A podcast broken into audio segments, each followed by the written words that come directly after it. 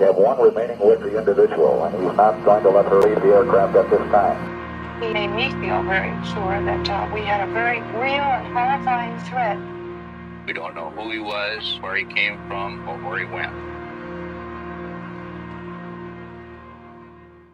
Yeah, it's actually really very intriguing. And the thing is that on first blush, when you read the headline and so forth, it's easy to sort of get wrapped up in this whole thing about Richard Floyd McCoy, the son, Dan Gryder, the FBI, all that kind of stuff. But the important part of the article really relates to what is going on behind the scenes here. And I can speak to some of it, and some of it was expressed in the article. The important thing to understand here, basically, right out of the gate, is the FBI tested the tie. They retested the tie, and in all likelihood, it was the spindle that they retested. And they have a DNA profile, and it's that DNA profile that they have that they're working with, presumably to go back and revisit all of the suspects, the 7 or 8 suspects that they looked at in the initial DNA initiative, which took place in 2004. Now, for those who don't know, what happened is the FBI actually procured a DNA sample from the tie in 2001, partial DNA profile, obviously antiquated DNA testing.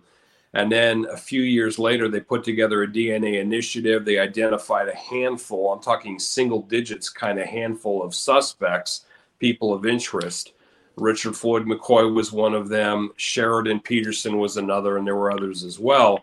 Now, what we've got going on here basically is 2.0. And so that's really the big news as far as it's concerned, because for all intents and purposes, the FBI has quietly reopened the case.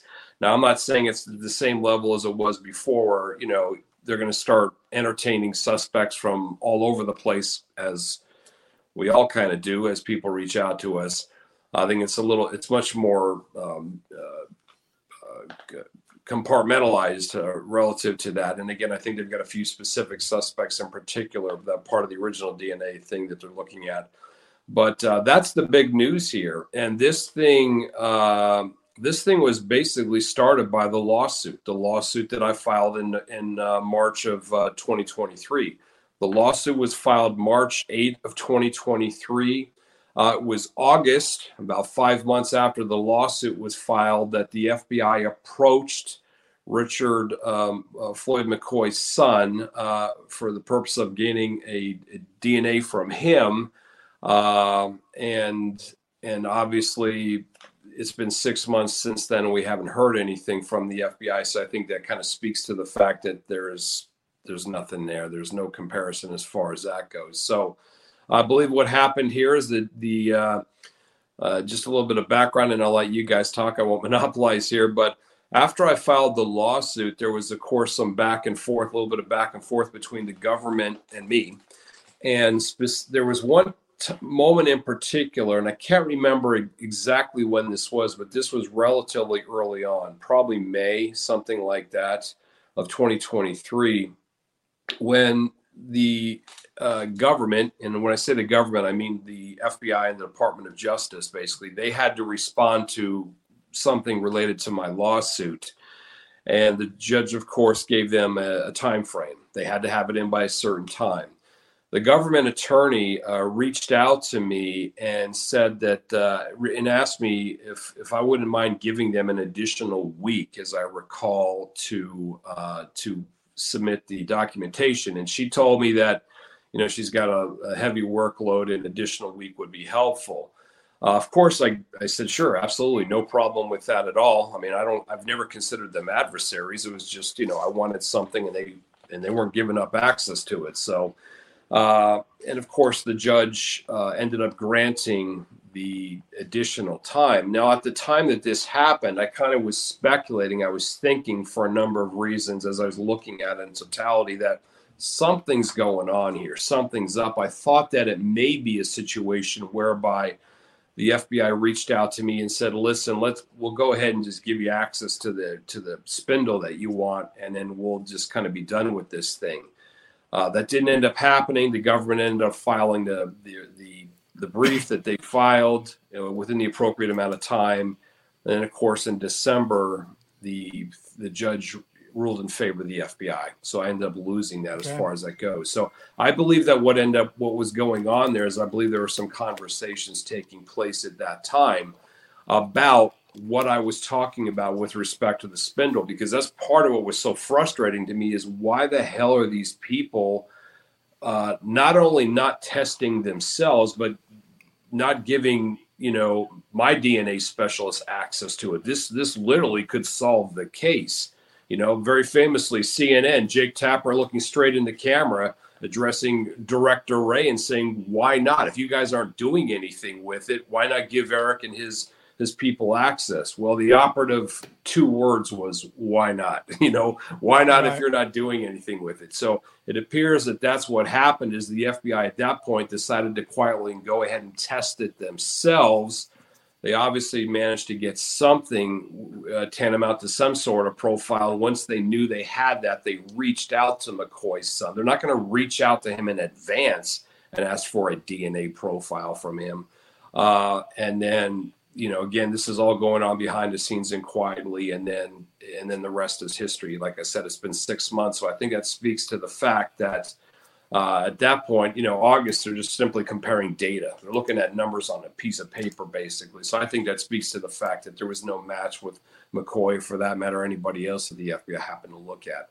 So that's what's going on. And some of this, like the McCoy story about the DNA and everything, that's been verified. There are backup, there are sources, private sources that have confirmed that. I believe I know who the source is. And so there's a lot of stuff going on. Just because we haven't heard about it doesn't mean it hasn't been going on, obviously.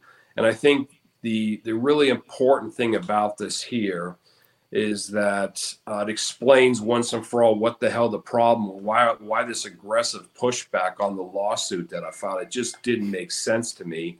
And then the other thing that's really encouraging about this is that the FBI obviously is pursuing this. They've got something to work with there. They're obviously not going to say much about it at this point, but they have something to work with. So I don't think it's a matter of, you know, like I said, to kind of come full circle here, I don't think it's a matter of people can just submit names to the FBI and they're going to start, you know, running DNA analysis on, you know, everybody and you know, their aunt and uncle and everything.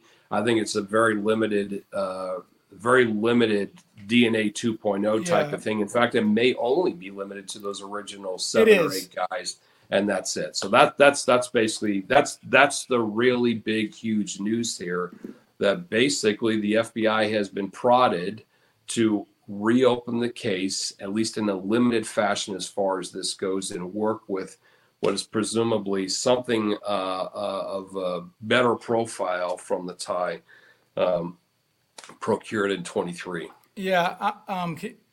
Can y'all hear me okay? Yeah. Good. Yes. Yeah. So basically the DNA that they are getting is, it's kind of over my head, but it's my understanding it's something called STR is what they have. And you can't do forensic genealogy with just STR DNA.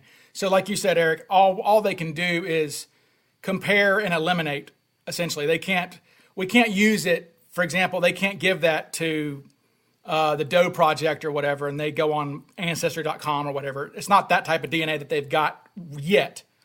So what they're working, that takes a specialist. For some reason, I believe that that's a different type of lab than the FBI crime lab has. I think they just have a comparative. It's like, it's over my head, but anyway, Nikki, what do you think about all this? Well, so like my question is like, so how does this help us then? If they're not willing to compare the DNA to anybody that's not on the list, and if it's not any of those guys on the list, obviously they probably already compared it to everyone on the list by now, and if there was a hit, we probably would have maybe heard something. That's my speculation. So how does this really, I understand it's a new development, but how does it really help us if they're unwilling to compare this DNA to anyone that's, you know, not on that list from the initial and basically initiative? Yeah, the list, for those wondering, as far as I know in the FBI files, make sure I've got this right, it's Richard McCoy. This is the DNA that they have, okay, that's been released as far as we know. And there's no reason to think there's any you know, this isn't this is not a case where we have, you know, intrigue where they're hiding things from the public. You know, what's in the FBI files is what it is, essentially. So we know that that the DNA that they have is Sheridan Peterson's, Dwayne Weber's, Kenny Christensen, Jason Langseth, L.D. Cooper, Wolfgang Gossett, and now Richard McCoy. And they also have some rogue idiot named Arthur Durham, who's not really a true suspect, but they got his as well. But so, yeah, it's basically, like I said, again, I'll repeat, Sheridan Peterson, Richard McCoy, Jason Langseth, Dwayne Weber, Kenny Christensen, Wolfgang Gossett, and L.D. Cooper, I think. Yeah, so that's it. So that's all they have. And you know, I suppose they can go get more DNA, but the problem is they're not working the case hard enough to know who to go get DNA from. You see? Yeah, I will reach out to the FBI and see if they're interested in getting some of the Vince Peterson DNA, right, which they may or may not run with. You know, I mean, obviously there's a very specific reason related to the titanium and antimony and all that I've, you know, I'm particularly interested in Vince Peterson, but, you know, obviously the FBI's methodology may be entirely different. They may pretty much just say, you know, thanks, but no thanks, which is fair. That's fine. You know, as far as that goes. But, you know, to answer your question, Nikki, we may just simply be limited to knowing that the seven guys that were part of the first DNA initiative didn't match, were eliminated basically. But, you know, at the end of the day, they still, you know, have something apparently pretty decent to work with, which makes sense. And so there is hope that, you know, officially speaking, that the FBI may actually, you know, figure out who this guy is in some other way. You know, so that's encouraging. And I also want to say this does not at all impact what Tom K and I are doing as far as the filter is concerned as well. It doesn't have any impact at all. It's going to be a dual track kind of thing, because obviously I don't know exactly what kind of parameters or what kind of guardrails the FBI has put up. So, you know, they may not be interested in a Vince Peterson, whereas I am interested in a Vince Peterson. Or a Milton Vordahl or anybody else for that matter. So that's the reason that, you know, Tom and I are going to continue to pursue our DNA stuff with the filter, which is much more complicated than what, you know, the FBI, obviously the FBI having the tie, you know, right, would have to work with. So, right. And then that's also something that can be used to compare, like the profile the FBI has can be used to compare if you end up getting something from the filter.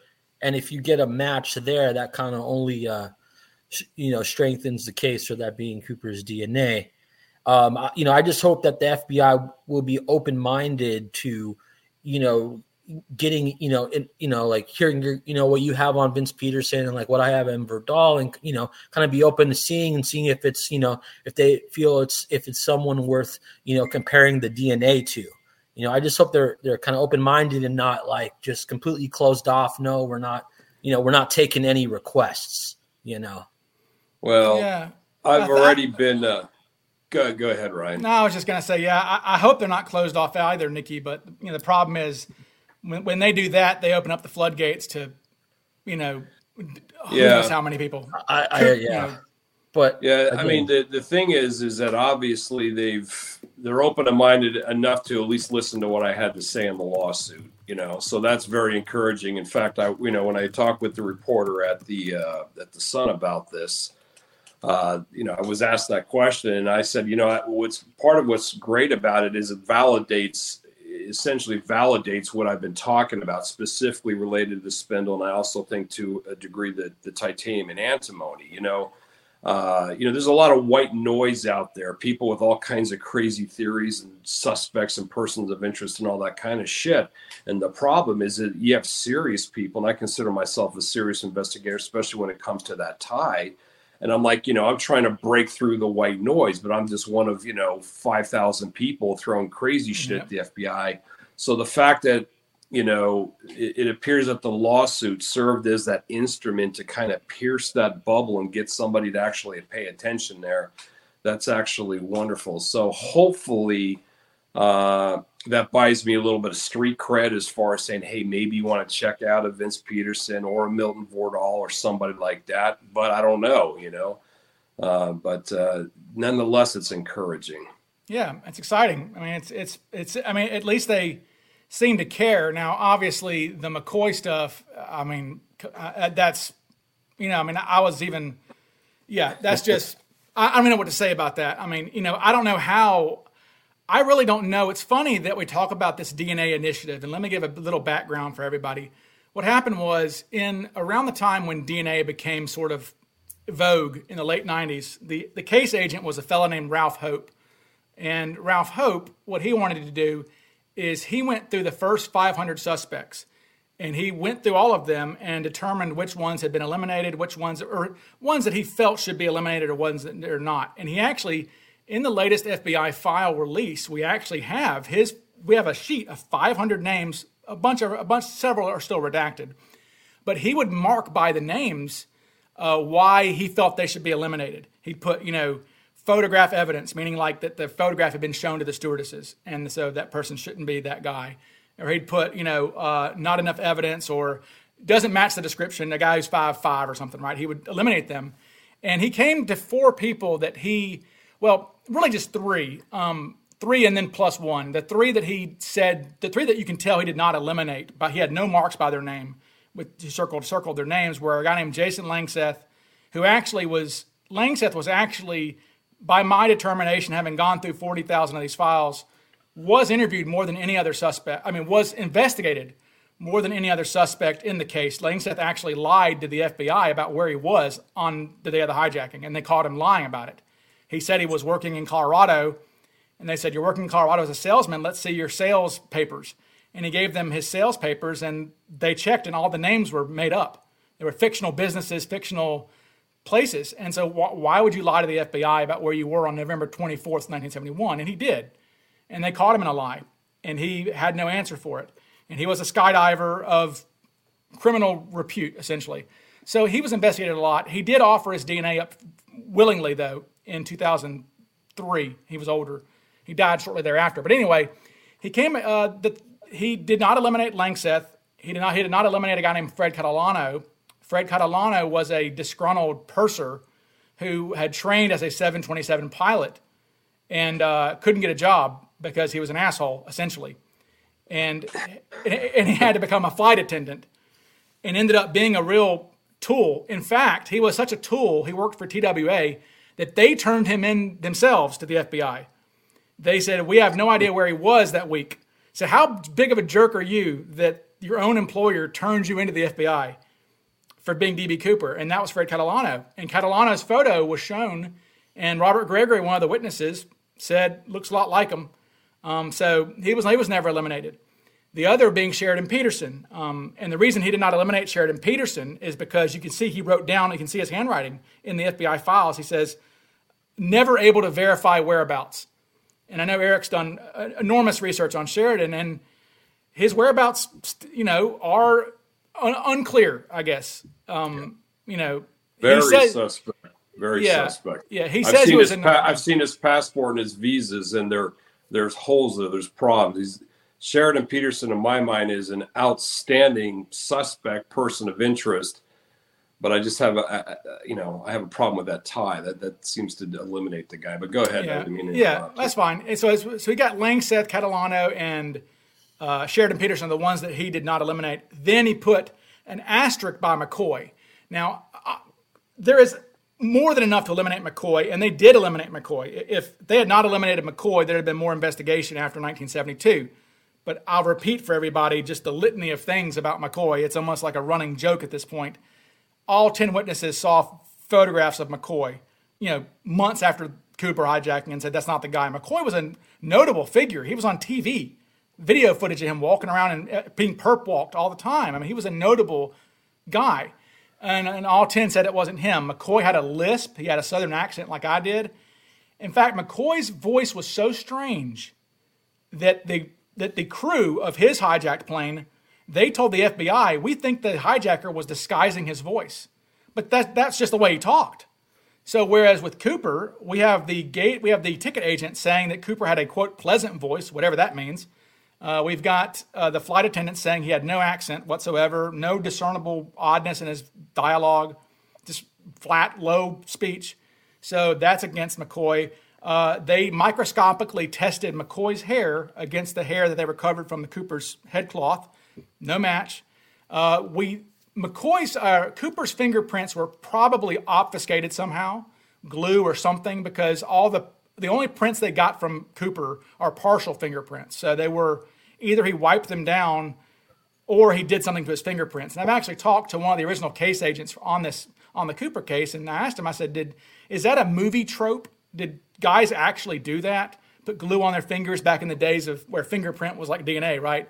He said, oh, they absolutely did that. So, but what Cooper didn't do was his palm print. That's not a thing that people really knew about a lot of times. So we do have Cooper's palm print. They're really quite certain on that.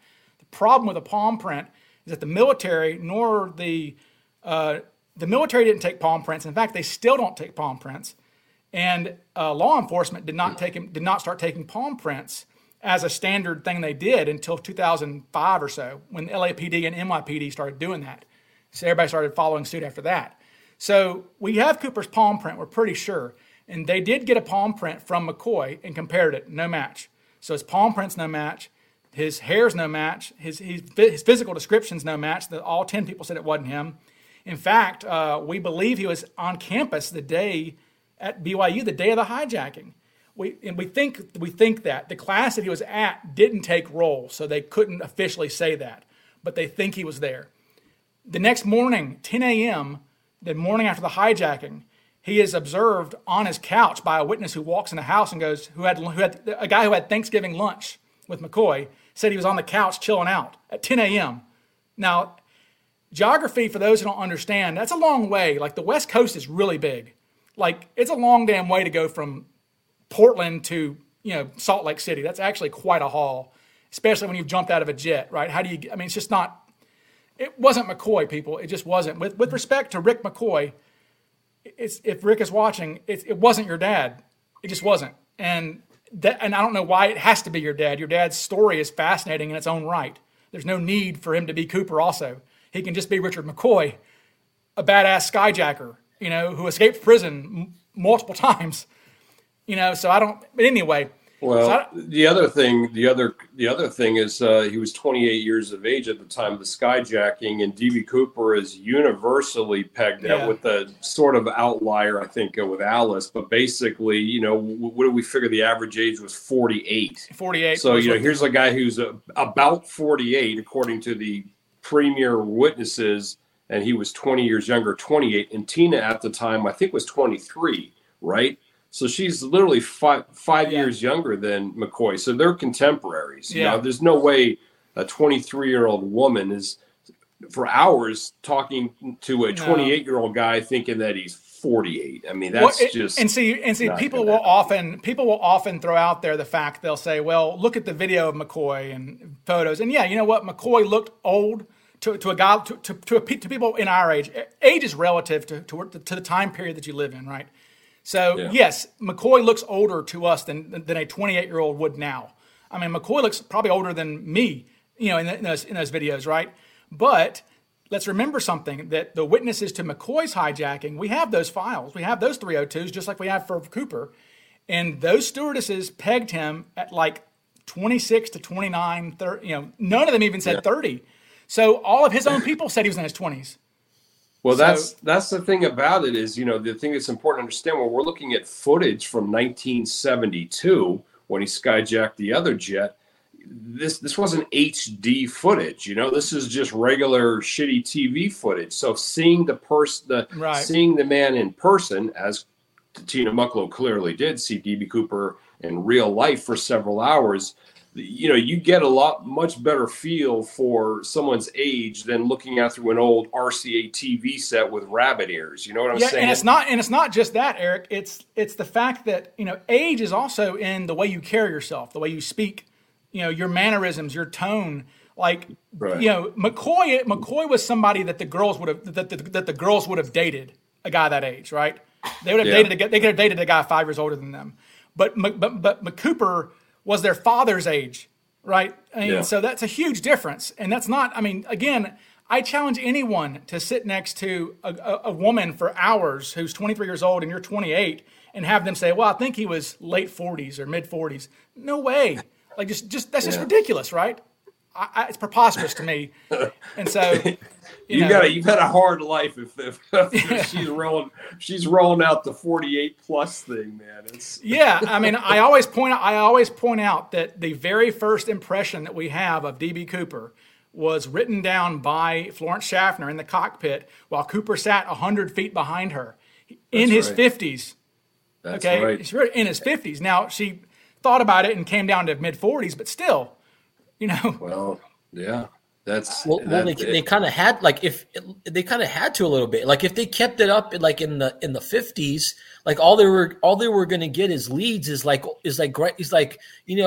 grandpa, old dudes, old squares, like Eric.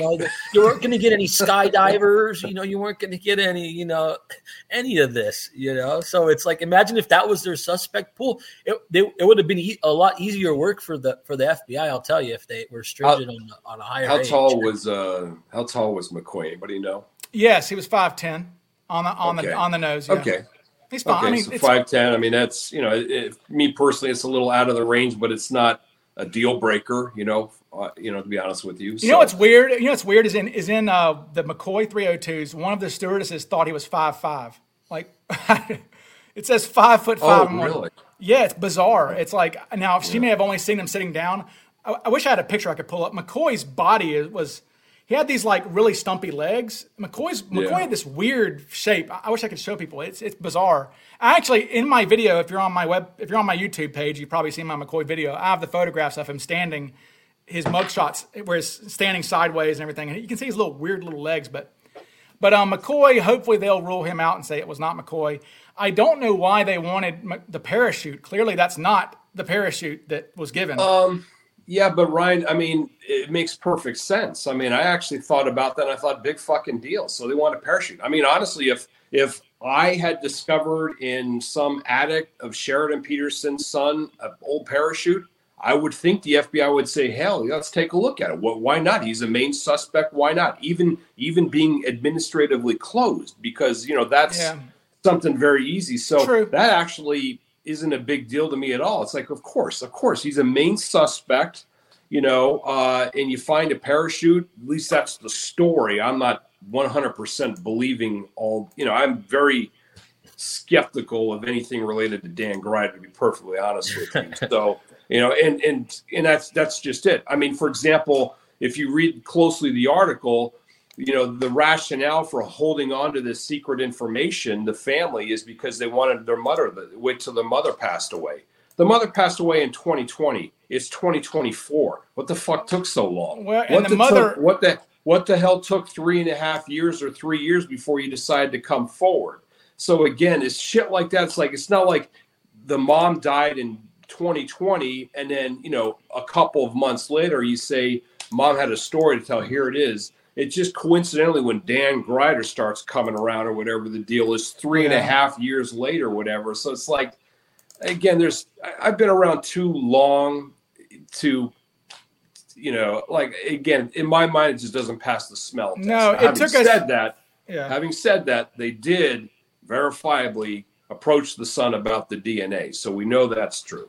Yeah. But, and they tried actually. So we have in the Cooper files, we have where, during this DNA initiative, they did contact Karen McCoy at the time. And Karen said, look, it's not my job for you guys to solve. We have it where she says something like, it's not my fault you guys can't solve a 40-year-old hijacking or 30-year-old hijacking, And she hung up on him. It's like, it's not my, and she was basically saying it's not my husband. It wasn't him. And look, McCoy, she sued, the former FBI agents and won. Okay, now, the only, a defense to defamation is the truth, all right? And so if it was true that McCoy was Cooper, then she would not have won the defamation suit.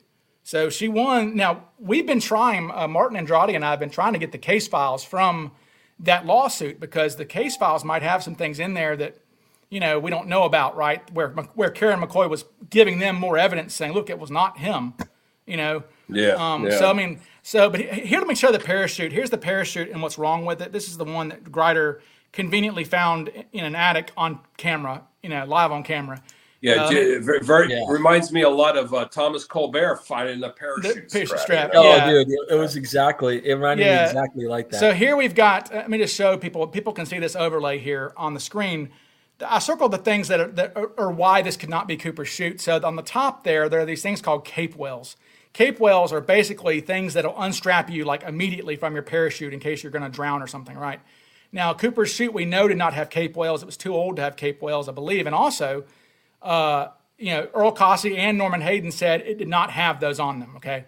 The things on the bottom are the infamous D-rings, okay? Those are things that we know Cooper didn't have, are the D-rings, because Cooper could not strap his front reserve chute onto his parachute. And we actually have, according to Richard Tosaw, Tina Mucklow apparently told him that Cooper was bitching about this, saying, "Hey, where's my D-rings? They should know I'm supposed to have these to strap my... I can't... You know, this is not a full functional set of parachute you gave me because I can't use the front chute.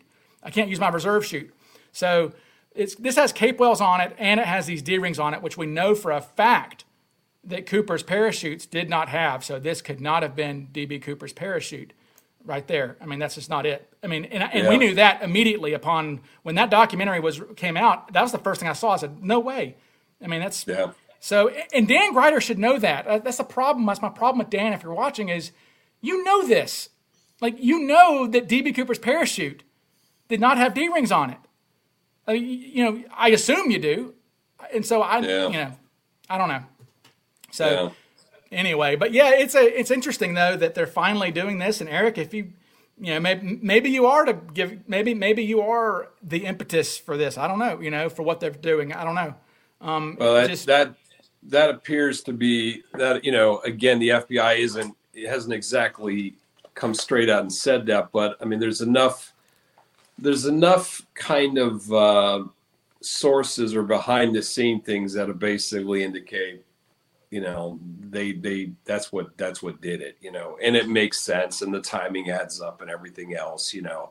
Again, they're not coming to, you know, Richard Floyd McCoy's son, you know, 5 months after my lawsuit, suddenly asking for DNA on a closed case. You know, it's like, come on, dude. I mean, you know, we know what's going on here. Now I understand the reason the FBI has done it quietly, you know, because again, they do want to avoid a situation where, you know, there's a sudden flood of, you know, people reaching out to them, which, you know, I think with all the media attention, that's exactly what's going to happen.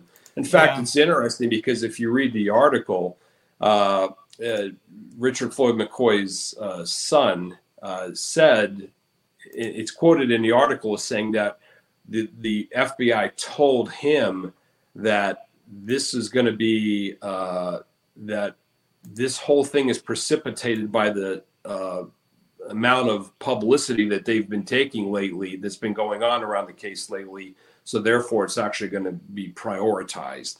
I can't remember exactly how it's worded, but effectively if the son can be believed, what he basically says is that the FBI told him the reason that the reason they're doing this is because of all this interest in the case recently. And it's kind of a hot topic right now. And basically, that's also going to lead to them essentially prioritizing that. So right, yeah, that's it. I mean, that's what happened. That's exactly what happened. So that was, you know, that was sort of the ancillary, secondary benefit of the lawsuit. You know, I mean, I figured there was a few different ways that could work. I could get access to the tie, you know, test the spindle, see what happened there. And the other thing, of course, was the court of public opinion, the pressure campaign there. And I was more or less thinking in terms of pressure campaign, and they just relent and say, you know what, we'll open the door for 10 minutes, come on in and do whatever.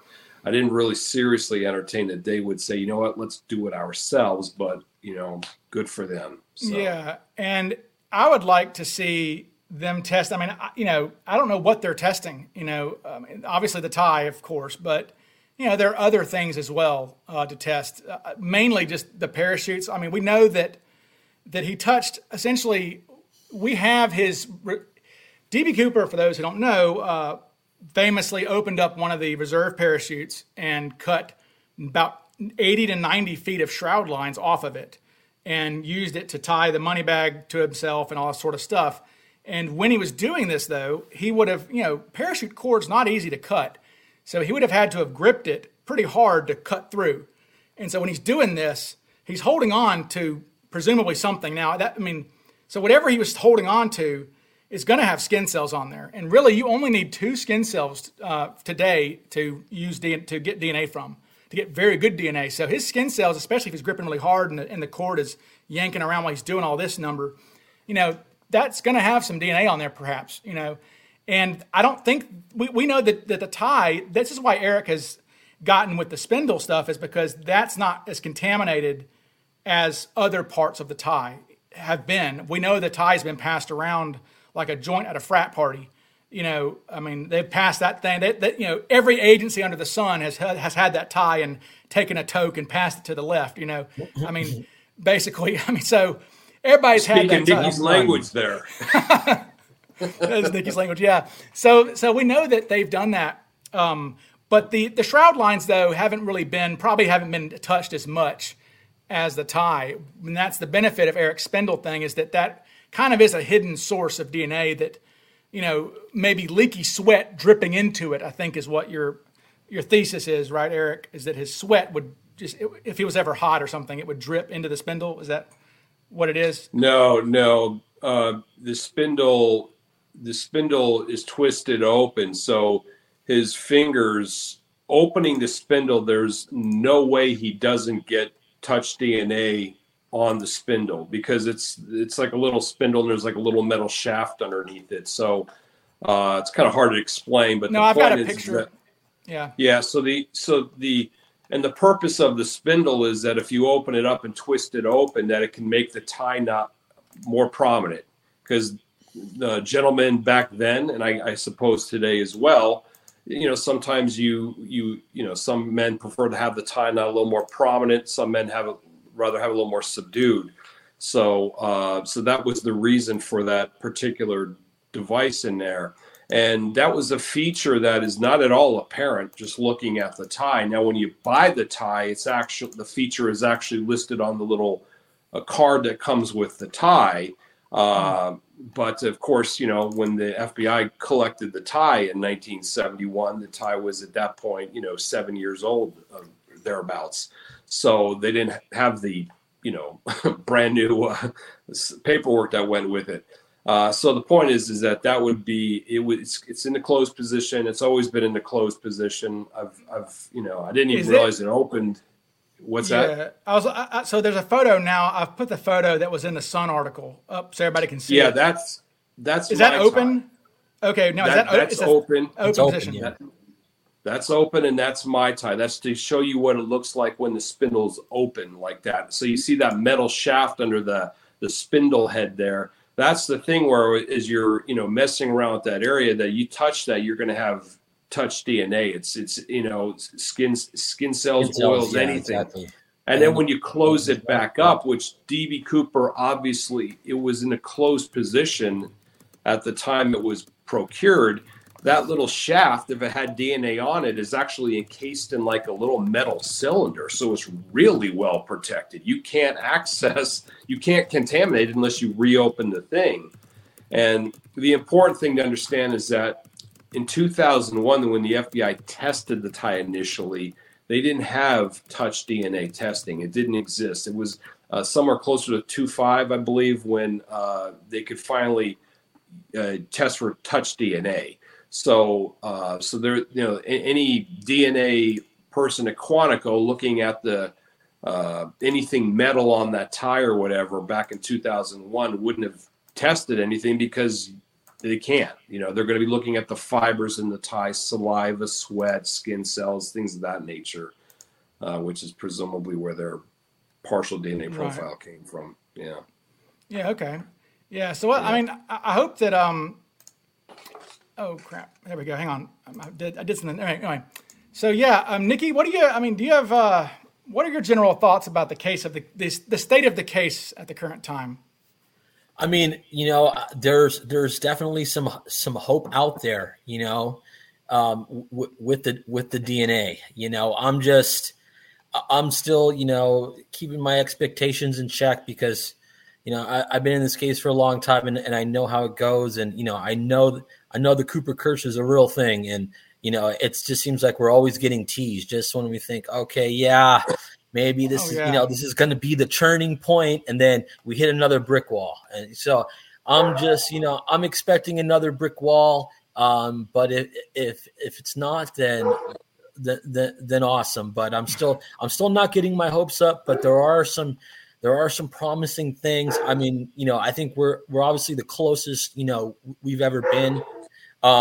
You know, I'm excited about Tom getting in with his electron microscope and either confirming the titanium antimony particles or dismissing in one way or the other. So we know what we're working with there.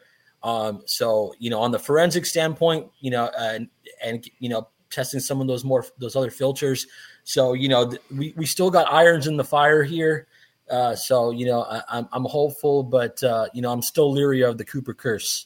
Yeah, I'm with you. Yeah, you cannot get your hopes up ever in this case. I mean, it's easy to get in. It's easy to get your hopes up. You know, there's so many things to get your hopes up about, but then you just get dashed. Like you said, it's always, you know, oh, we have the, you know, they recovered Cooper's cigarette butts. Those will have good DNA on it. You know, what's funny is even the agents, I even think about like Ralph Hope, even the agents experienced the vortex, right? These agents, you've got Ralph Hope in these 302s where he's like, we have Ralph Hope writing to the Vegas office saying, hey, you guys still have those cigarettes, right? And Vegas goes, oh, we looked around for him. We can't find him. He goes, oh, okay, well, that sucks. Y'all have his hair still, right? No. And so he's like, oh my God, you know, so, you know, even they, and look, for those who, I always have to repeat this because it's like a broken record. The cigarette butts were destroyed. They weren't lost. We had a lot of, you know, Larry Carr was the most vocal of all of the Cooper agents we've ever had. God bless Larry Carr. You know, I mean, seriously, rock star. He's the reason many of us are even involved in all this. I know I am because of Larry, you know, his outreach that he did in the late 2000s was just remarkable. But the issue though, is that Larry didn't have time to scrutinize all 40,000 documents. And he didn't have a certain thing called Adobe, you know, where he could put a term, you know, type a term in, like I have all 40,000 files. I can type butts in there and every FBI file that says butts is going to pop up, right? SDR, yeah. Yeah. Larry couldn't do that. Larry didn't have that advantage. Neither did the old case agents, right? So all we have to do is I can type butts in the files that have been released, and we see something saying, you know, the cigarette butts were destroyed. You know, they were destroyed. They were not lost. They were destroyed. They were intentionally destroyed. Now, the reason they were destroyed, for those who go, what the hell, you know, is that what happened was is that they sent. This is before DNA. We have to remember this is before DNA. So what they wanted is when they recovered them, two things. They wanted to make sure what brand of cigarettes it was, and they wanted to determine if there may have been some fingerprints on there. You know, so they sent these to the crime lab, and they told the crime lab, hey, look, when you're done testing these, if there's no evidentiary value of them, please feel free to destroy them.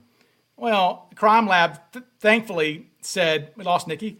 The crime lab thankfully was like, "Look, we're not gonna destroy these. We're gonna send them back to you guys. But they are Raleigh filter tip cigarettes, and there's no fingerprints, so y'all can have them back."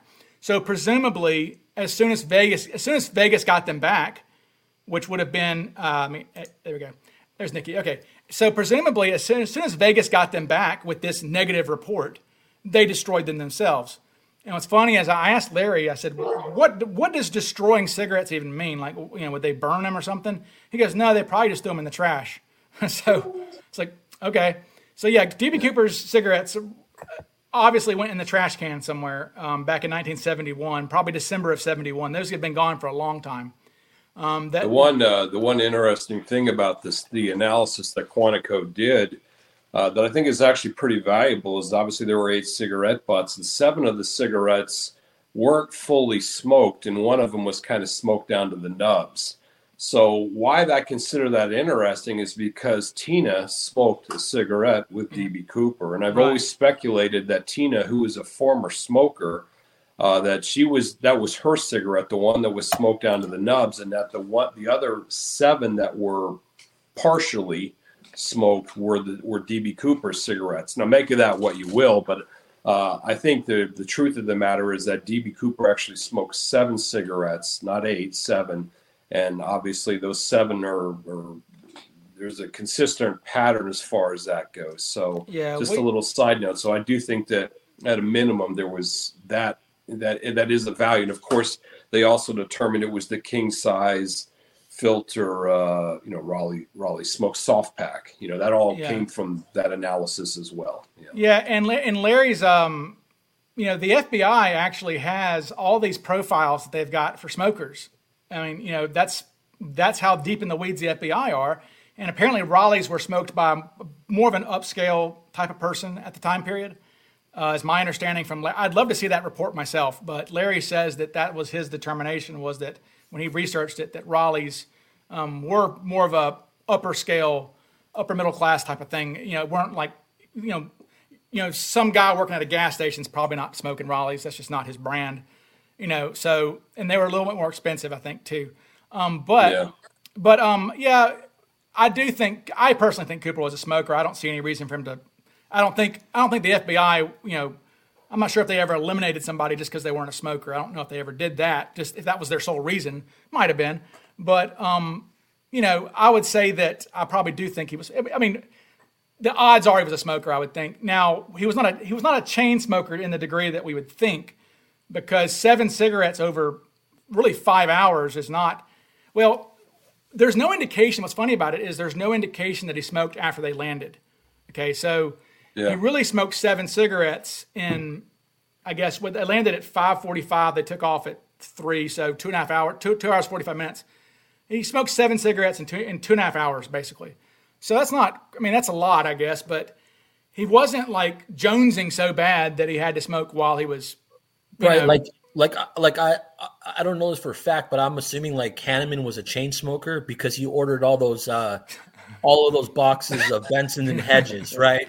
So if Cooper was like a chain smoker, like a nicotine fiend, he would have put that into his ransom request. I want a couple more packs of cigs, or he would have had more cigarettes on him, which he could have had more cigarettes on him. But you think if he did, he would have smoked more. And there was time periods where he didn't smoke, which could have he didn't, like, no one saw him smoking in the airport waiting.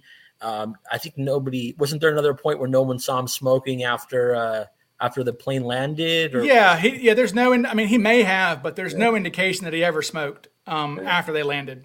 Now, I don't know. Again, that's not a detail that they would have, maybe he did, right? I don't know. Yeah. He had after they landed, they landed in Seattle at 5:45 and they took off at 7:36. So, he had 2 hours to just, shoot the shit basically on the ground there. So he may have smoked a cigarette. What's funny, I always think about our friend McNally. Marty Mack ran out of his own cigarettes and started bumming cigarettes from the hostages, which, if you've met Mack, that sounds exactly like McNally. It's something he would have done, so he was bumming cigarettes from his own hostages, which I think is pretty funny. I'll tell you what, if I was skyjacking a jet, I would say, give me a box of cigars and a bottle of Macallan and, to tide me over. So, Nicky was mentioning, Heinemann, who was one of Cooper's copycats. Part of his ransom demands was like 8 cartons of Benson and Hedges cigarettes, eight cartons. And he took them out, too. So Heinemann exited the plane with $303,000 and 8 cartons of Benson and Hedges cigarette smokes, jumping into the jungle of Honduras. You need your Benson and Hedges, which is what he did for sure. I'll be very curious to see how the FBI responds to my specific request or invitation, rather, to them to test Vince Peterson. And I'm sure there'll be others as well, so I'll be very interested to see what happens there. And, I'll put together something that kind of lays out, why I'm particularly interested in Mr. Peterson, you know, the titanium and antimony stuff. A proposal, stuff. Yeah. You know, and one, and yeah, and that's, and I think it's important. And you know, one sort of interesting side note, you know, talking about fingerprints, which always makes me, and I don't know if D.B. Cooper put glue on his fingers or whatever to obscure his fingerprints. But one extra little fact that you may find interesting is that Vince Peterson's wife worked at the when they first met and they were married for several years. She worked at the FBI in Washington, D.C., and she worked in the fingerprint lab in Washington, D.C. So that's a little extra side note that is a kind of an intriguing fact. Make of it what you will, you know. And if you remember, Eric, you know, Nicky, remember we determined that we spoke to somebody who was a metallurgist, and those guys would accidentally burn their fingerprints off, right? Yeah. Is that correct, Nicky? And basically, but not only that, there were also any fingerprint, like when they were working, it could contaminate their sample. So they were just very, just by the nature of their work, they were very conscientious about how they touch things and stuff like that. So just by the nature of being a metallurgist and working with these samples, they don't want to contaminate. You had to be very careful. So they had that kind of discipline, and also from working with their hands on this stuff with different chemicals and stuff, their hands get really, you know, jacked up to the point where they couldn't leave like all that. Well, and you know, we look at our two metallurgist suspects are Vincent Peterson and Milton Vordahl, and both those guys died of, you know, brain diseases, essentially, which we look at the time period that these guys worked in. This is obviously pre-OSHA, right? So there was no safety protocols that these guys were going through. These guys were handling very toxic chemicals. Like if you talk to Tom K and stuff, vanadium and all these are really ugly things. They're toxic. They kill you if you inhale them enough. Where Vordahl worked at Hanford, I think they called it the number one toxic place in America. I believe it was. Yeah, they called it that. So I mean, the fact that he even lived to his age, you know, for the years he spent at Hanford, I mean, it's kind of crazy. Yeah, you're right. A lot of the guys who worked with, you watch Oppenheimer, right? And a lot of these guys who worked with these nuclear materials early on in the nuclear age, right? You know, you wonder how much, you know, it's not documented how sick these guys got, but I bet I would imagine there may be studies on that to see what the long effects. But like I said, you know, Vordahl and Peterson both died of these mental, you know, brain diseases, which could have came from their exposure to toxic, you know, things. You know, like, for example, we know that Vordahl died of a disease that's super rare. I mean, like really, really, really rare brain disease that caused impulsivity control. And that was really one of our things with Vordahl was, hey, you know, how long was he suffering from this illness where he had impulse control? You know, would this cause him to go do something completely haywire, like hijack a jet? You know, so we don't know. And it's interesting stuff. So let me see some questions. Brad says, "Were there any hijackings before the D.B. Cooper?" I like that, the D.B. Cooper. What, were there any hijackings before D.B. Cooper? And has anyone checked out those suspects? Well, funny you say that. Between 68 and 72, there were 130 hijackings in just a 5-year period. We had 130 hijackings in America. Now, almost exclusively, these were people who wanted to go to Cuba. These were Cuban exiles or revolutionaries, kids who got, you know, Castro fever and wanted to go to Castro's paradise, right? Now, when they got there, their Castro's paradise was a jail cell in Cuba, which is probably not a good place to be because Castro didn't like them either coming there. But there was, in 1969, we did have our first extortion hijacking. There was it's always a post worker who goes postal, right? We had our first incident of going postal. It was a guy named Arthur Barkley who he hijacked a jet because he didn't want to pay the IRS $312.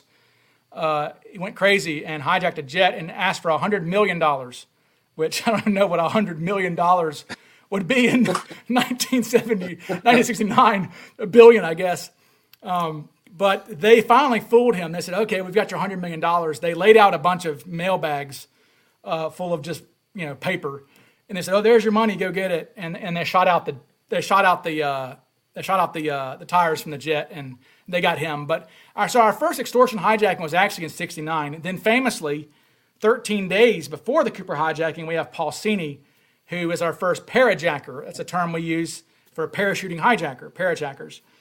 Paul Sini is our first one. He was a bit of a loser from Canada who got drunk, and he was watching on his couch. He was drinking a beer and was watching TV and was watching one of these 130 hijackings and said, "These guys are stupid.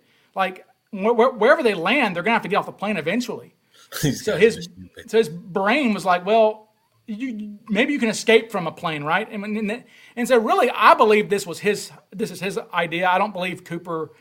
I do think Cooper was a copycat, essentially. I think Cooper said, "I can do that too. I can just do it better. Watch me. Hold my beer," sort of thing, right? I can do this myself. So Sini's ended prematurely when he had no plan to jump. Sini did not hijack a plane that he could jump from. He was going to have to open a pressurized door and suck everybody out of the plane to do it. And he was out of his mind a little bit. So everybody freaked out, so he was going to kill us all. So one of the male flight attendants hit him in the back of the head with an axe and ended that quickly. All Sini needed to do is wait for a Alaska Airlines 737, and there you go. Door opened up on the side mid-flight. He's good to go. Portland, Oregon, at that. Perfect. Yeah, right. I wish I had the drum rim shot cymbal crash audio I could play for you, Eric. You need to get a soundboard, Ryan. I know. I need the soundboard. Yeah, I know. That'd be terrifying. I saw that footage there. They're so lucky. They are so lucky that nobody was sitting in that seat. They'd have been gone. It would have pulled them out. They'd have been died. They'd have killed them. Well, I think there was no seats. They didn't have seats on that on that. From my understanding, they didn't have seats on that next to that emergency door there. Well, no, they didn't. No, they did, but nobody was sitting in it. Oh, really?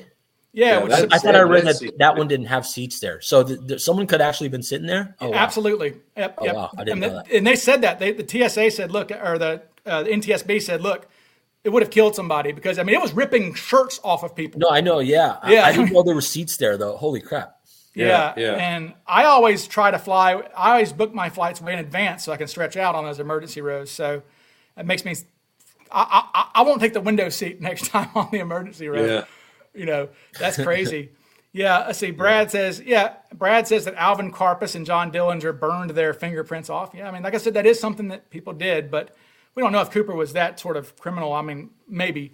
But let's see. So can we officially say that the DNA sample the FBI has is completely exculpatory for suspects like Kenny, LD? Can we say this with certainty now? I don't – see, the thing is, the article – we just don't know if they've actually run the test yet, right?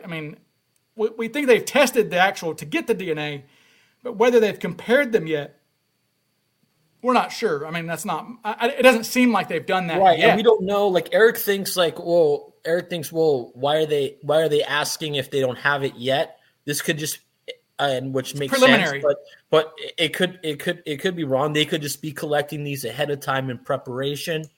Although that seems kind of weird. You think, like you said, you think they want to have the file first before they even bother with that. That's that's with this face, freaking knows, but.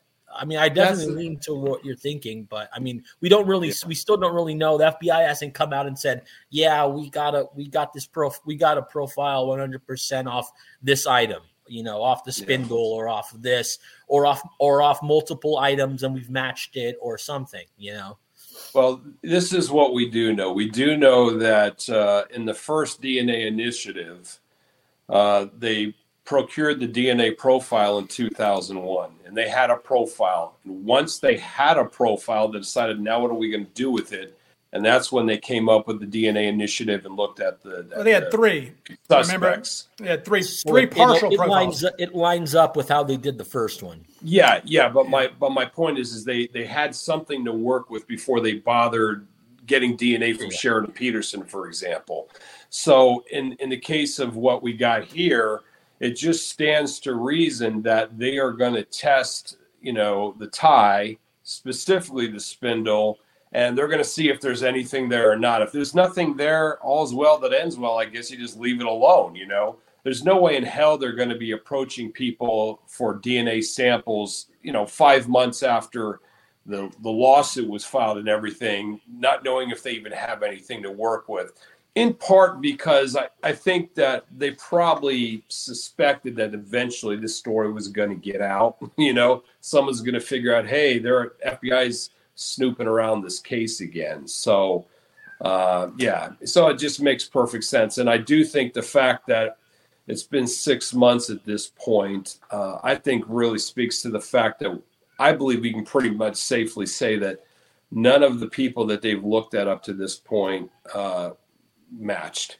Because, again, once they have a profile, it's just numbers on a piece of paper. Yeah. I mean, it takes you a 30 seconds to say that matches or it doesn't match. You know, you overlap it. You know, is a match? Nope. There you go. Done deal. And for those wondering, so in 2001, when they tested the tie, they got three partial profiles. They got two minor contributors and one major contributor. Now, so they did get three profiles from in 2001, but they were very partial, actually. You can do, I mean, DNA is... it's like BC and AD as far as DNA's come from 2001. It's completely different. You know, back in 2001, I mean, DNA is exponentially better now. You know, I think the FBI is at Eric's door, probably. I think that's who's getting it. He's getting the knock on his door by the G-men.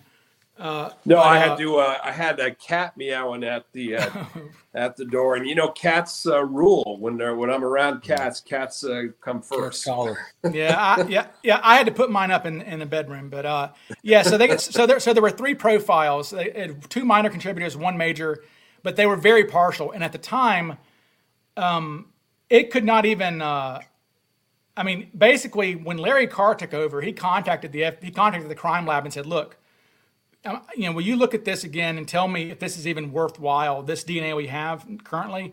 And they said, "Not really." They said, "Look, I mean, you're looking at millions of people it could be." I mean, so all they could do was exclude. So they couldn't, like, even if, say, for example, if Sheridan Peterson's DNA tested hot, I guess, right, it would not confirm that he was the hijacker.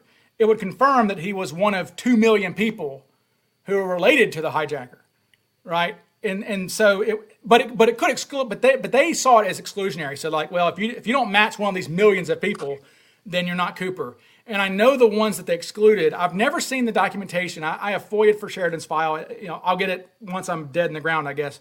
But I FOIA'd for his file. I know Eric even. I think you've done that too. Maybe I don't know if you've FOIA'd for Sheridan's file. Maybe not. I don't know. But anyway, in his file, you know, there's no. We know that Langseth was Langseth, L.D. Cooper, Kenny Christensen, this Arthur Durham idiot, Dwayne, and Gossett were eliminated off of that DNA profile. But again, I have no confidence whatsoever that any of those three profiles were Cooper's DNA, just because of the extreme contamination that was occurring on that tie. Like I said, that tie was handled without gloves by likely dozens of FBI agents over 30 years. They put that thing in the U.S. mail multiple times, shipped it back and forth across the country. It laid on I know for a fact that it laid on the desk of an FBI agent in L.A. for about 4 months, just sitting there. So before he showed it to some guy's wife and said, "Oh, was this your husband's tie?" And she said, "No." He said, "Thank you." And he sent it back to Seattle. So, and that's where Eric Spindle stuff. Let me just go back real quick. So. Go ahead, Nicky. I just want to say, but how do we know the tie's not like in a Ziploc sealed thing the whole time it's being moved? Like, are we just assuming that the tie's just being moved raw, not in any kind of Ziploc container or anything like that? I mean, we don't know that. No, we don't know that. But I mean, I don't know why they would care. I mean, if DNA was not in your mind, that's true. It would be like, for example, if somehow if 100 years from now. Our brain waves, a transmission from our brain waves could be like sucked up, right? Like that's the last thing we would think of. You know, can I guard my brain waves from somebody, right? You see what I'm saying? Like, so DNA did not exist to them, so they weren't even thinking that. Like that, you know. So why would they? All they cared about was fingerprints at that time, and you can't get fingerprints off of porous materials like a tie, right? Fabric, really. So I don't think they cared. I mean, you know, I think it was in a box.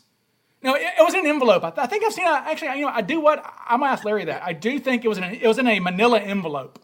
I think there's a video of Larry literally pulling it out of this envelope. So I do think it was in a Manila envelope in a box. That's what I was gonna say in that video where Larry shows all the evidence. What did he pull it out from? So if it was in the box, then yeah, probably it was just.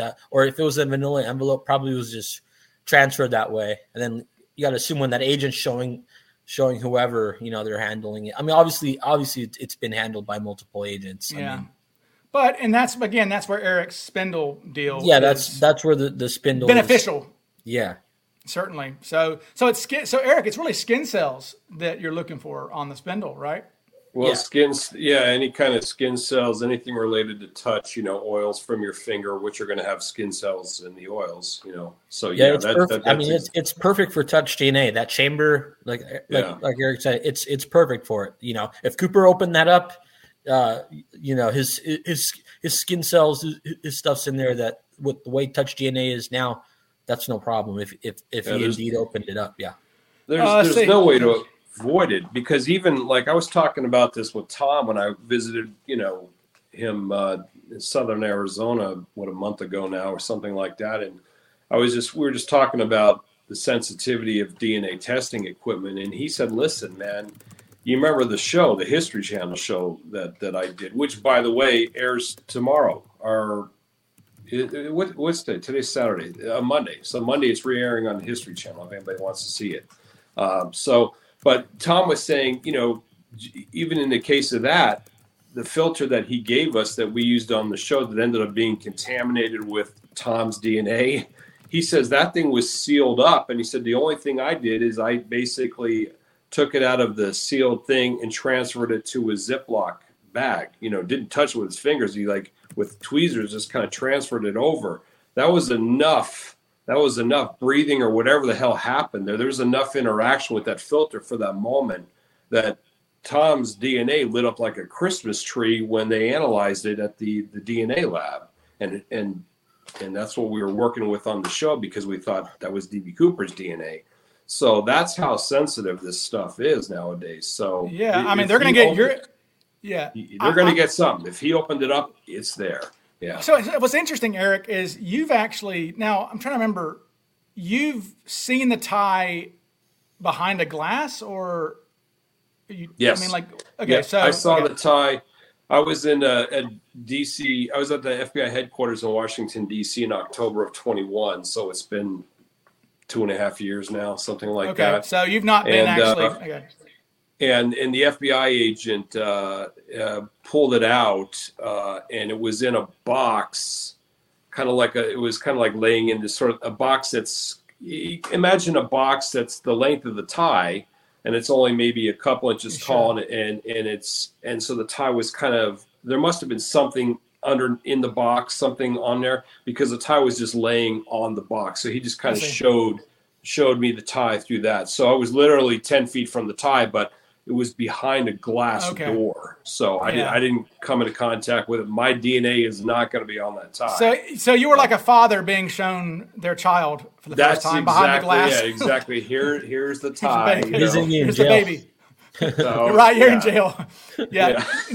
So really though, if they really want to be clever, if they want to do it right, they need to get exclusionary samples from Tom, from Brian Ingram, handled the tie, he told me. Yep. The other, Carol, and the other guy that worked with Tom, Larry Carr, probably handled it. Alan Stone, yeah. Yeah, so all these people who, all the agents that you can track to, So they would need to get exclusionary, and really the best thing to find, because they're going to get multiple profiles off of that thing. They're going to get who God knows how many. 30. Well, that's why Tom wants that sequencing. Right. Well, and again, the way to do it though, one clever way to do it is to triangulate basically is this is why it's important to also do the DNA testing on the shroud lines, for example.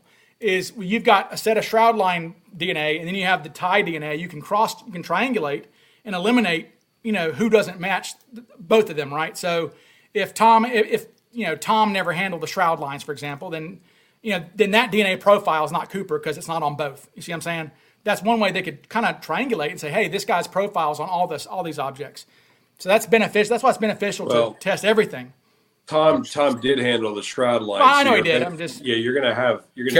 I think Carol counted them out, so she definitely handled them. Yeah, the one thing that's really that actually is very helpful as well, and Tom is the one who came up with this idea, is looking for a family of DNA, because if D.B. Cooper had children, then their children's DNA is going to be on that tie as well. You know, from the filter. You know, we're talking about the filter here that Tom and I are working with, which is the front of the tie. So the point is if you have, you know, if it seems really likely that if D.B. Cooper was a father, that his children at some point would have also, you know, hugging their father or whatever the deal is, you know, transfer DNA to the tie. So if you pull up, you know, 20 DNA profiles and 3 of them are related, then, you know, okay, that's a family there. That looks like, you know, that's probably D.B. Cooper and the kids or whatever the deal is. So there is some things you can do as far as the issue, though, and I'll repeat for everybody, the issue here, I mean, the real this is exciting news, I guess, but it really, in some ways, to be the Debbie Downer here, like I said, law enforcement agencies, including the FBI, only use what's called STR, which is short tandem repeat sequencing. Okay, so that's all they're going to get is this STR profile, and that can only be used to cross-check against known profiles that you have. So you can only test it. You can only cross it to get what's called single nucleotide polymorphisms (SNP). Only private labs do that. So this stuff really needs to be sent to a private lab to really be able to get that, and that's the DNA that we can plug into Ancestry. That's what caught the Golden State Killer was this SNP. So, to be a Debbie Downer, we really need the spindle, we need the tie, and we need the parachute stuff, and we need all this stuff to go be tested at a real, like a off-site private lab to get the SNP profile, which allows us to find family members and do the whole thing with Ancestry and that sort of stuff. Because really with what they're doing now, we can only eliminate. We can't use it to go find Cooper. I guess that's the best way to say it. We can't use this to find him. You know, we can only use it to exclude people who his DNA which is still helpful because absolutely. Said, the more things we can clear out, the more what's left is what we have to focus on. So it is helpful. You know, it's not going to get us in the end zone, but it gets us farther down the field. You know, yeah, absolutely, well, it's worthwhile. It gets us in the end zone if somebody matches, you know. Well, that's what I'm saying. I'll just say I don't think any of the ones who we have, any of those 7 or 8 or D.B. Cooper. I mean, I don't really think so. So I don't, you know. I mean, but it will be nice to confirm that, you know. See, I don't take, for example, you know, when we have the FBI files saying Gossett is eliminated as a contributor to the tie, right? But remember, that's off the profile from 2001. So I don't take any. I take no value in the FBI's eliminations from the early 2000s, just because I don't trust that enough. Getting 3 profiles, there's way more than 3 people profiles on that tie. You know, so I don't trust it at all. But now though, if they were to come out and say, the problem is here is they're not going to tell us. I mean, I guess Rick McCoy, if he wants to be honest, I mean, he might say, yeah, they said it wasn't Dad, you know, and that's, I mean, and I hope he does. I would hope he's honest enough. I don't know Rick. I would like to know Rick. I mean, he seems like a nice guy. He came to CooperCon. I wish I knew Rick. And I trust that he'll be honest enough if they say it wasn't your dad to say, hey, to go on a podcast and say, yeah, they told me it wasn't my dad, you know, so. Which I don't believe it was his dad, so that would be confirmation. So we'll see. I mean, you know, like I said, they only have a few profiles, and like, you know, I don't believe there's any clandestine profiles out there that we don't know about. You know, this is not deep state crap. You know, this is a 50-year-old hijacking that they care very little about, and I'm shocked that they care enough about it to even do what they're doing now. Honestly, I guess it's just to shut people up from asking, maybe. But again, I don't know why they would even care to do that, Eric. Because You know, I mean, they can just have their lawyer fire off some crap to shut people like you up, right? I mean, so whatever their reasons for doing this, I applaud them, you know. Well, according to the Sun, you know, it has to do with the fact that there was, you know, there's been a lot of discussion around it lately. You know, a lot of new life has been breathed into it, which, again, makes perfect sense to me. That was part of the plan, you know, was to sort of breathe life into it and kind of make it as basically make it as popular as possible. You know, hopefully a family member comes up and, you know, because we want to keep it fresh in people's mind in case somebody finds something in the attic. But then also this secondary benefit of maybe the FBI itself sort of gets forced into it. I mean, at the end of the day, they're a public agency. They have to respond to the American public.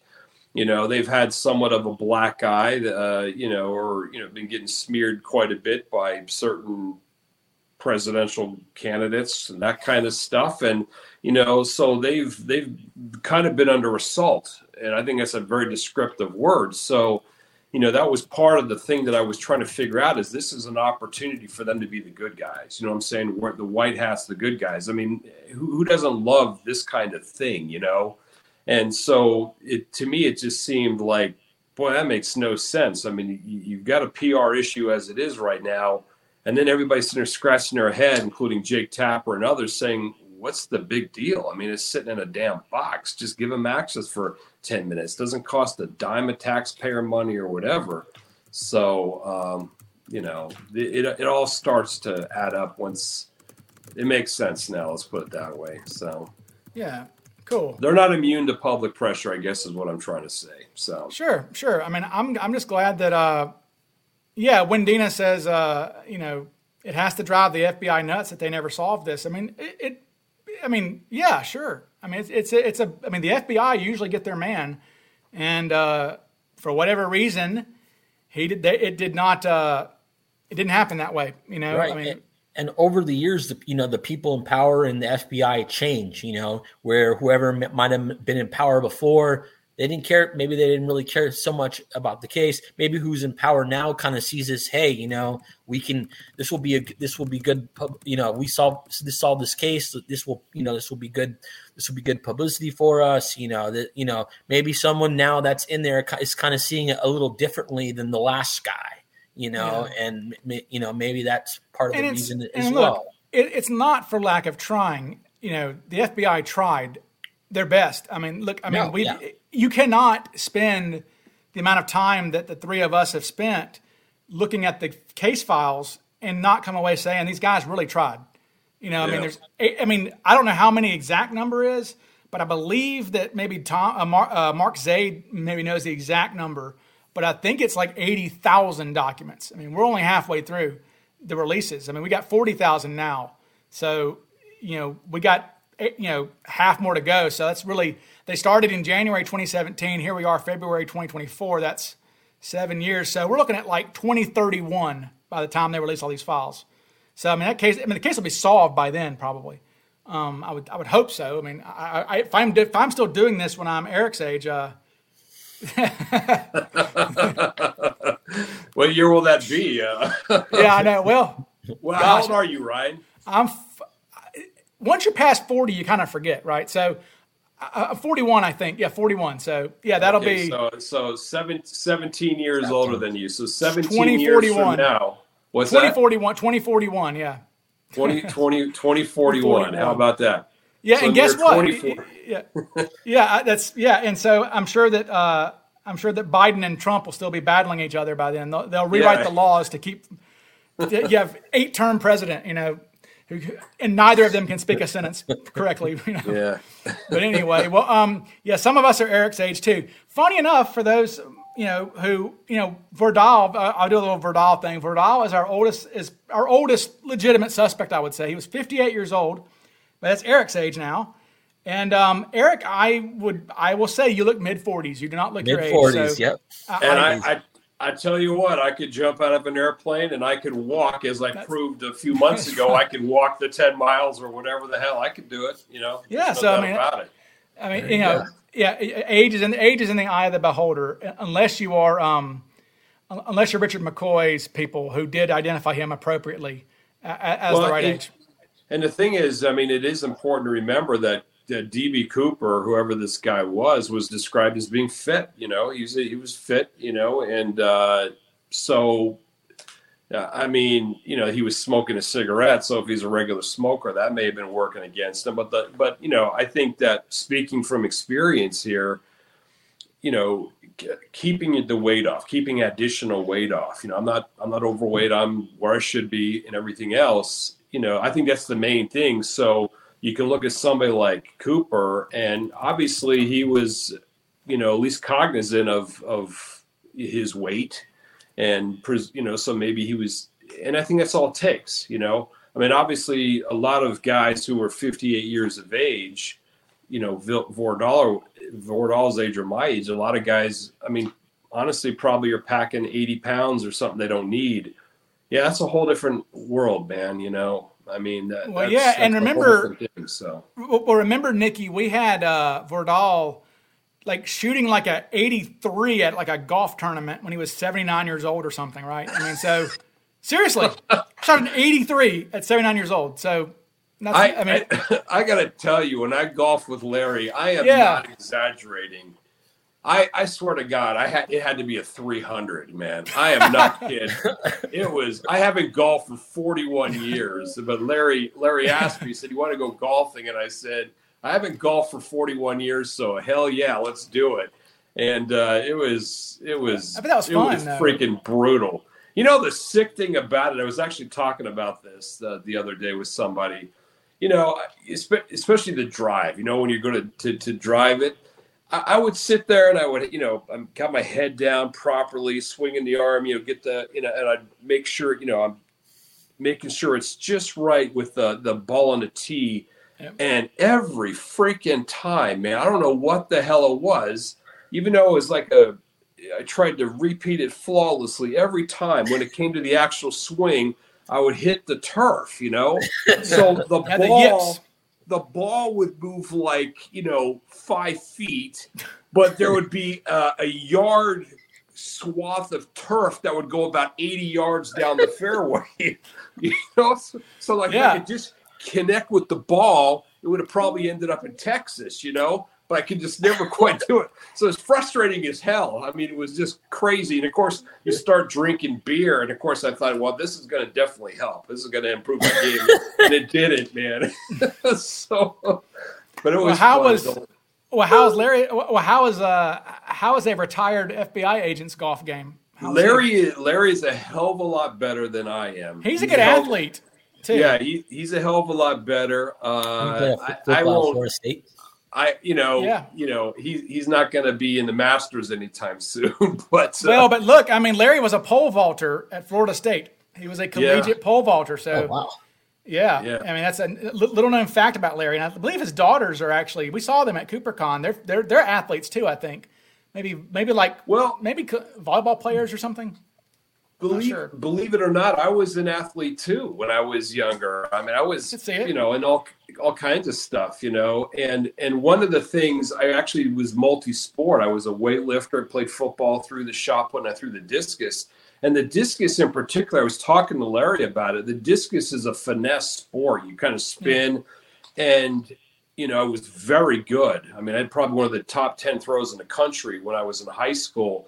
And, but the thing is that you learn with the discus that you can be big and strong and everything else, but if you don't have the technique down perfectly, you're wasting a lot of energy and you're just not going to throw it very well. So with the golf swing, I understood that. I'm thinking, okay, when I'm driving there, I know that, you know, part of it is strength, but a lot of it is technique, you know, having some finesse with it.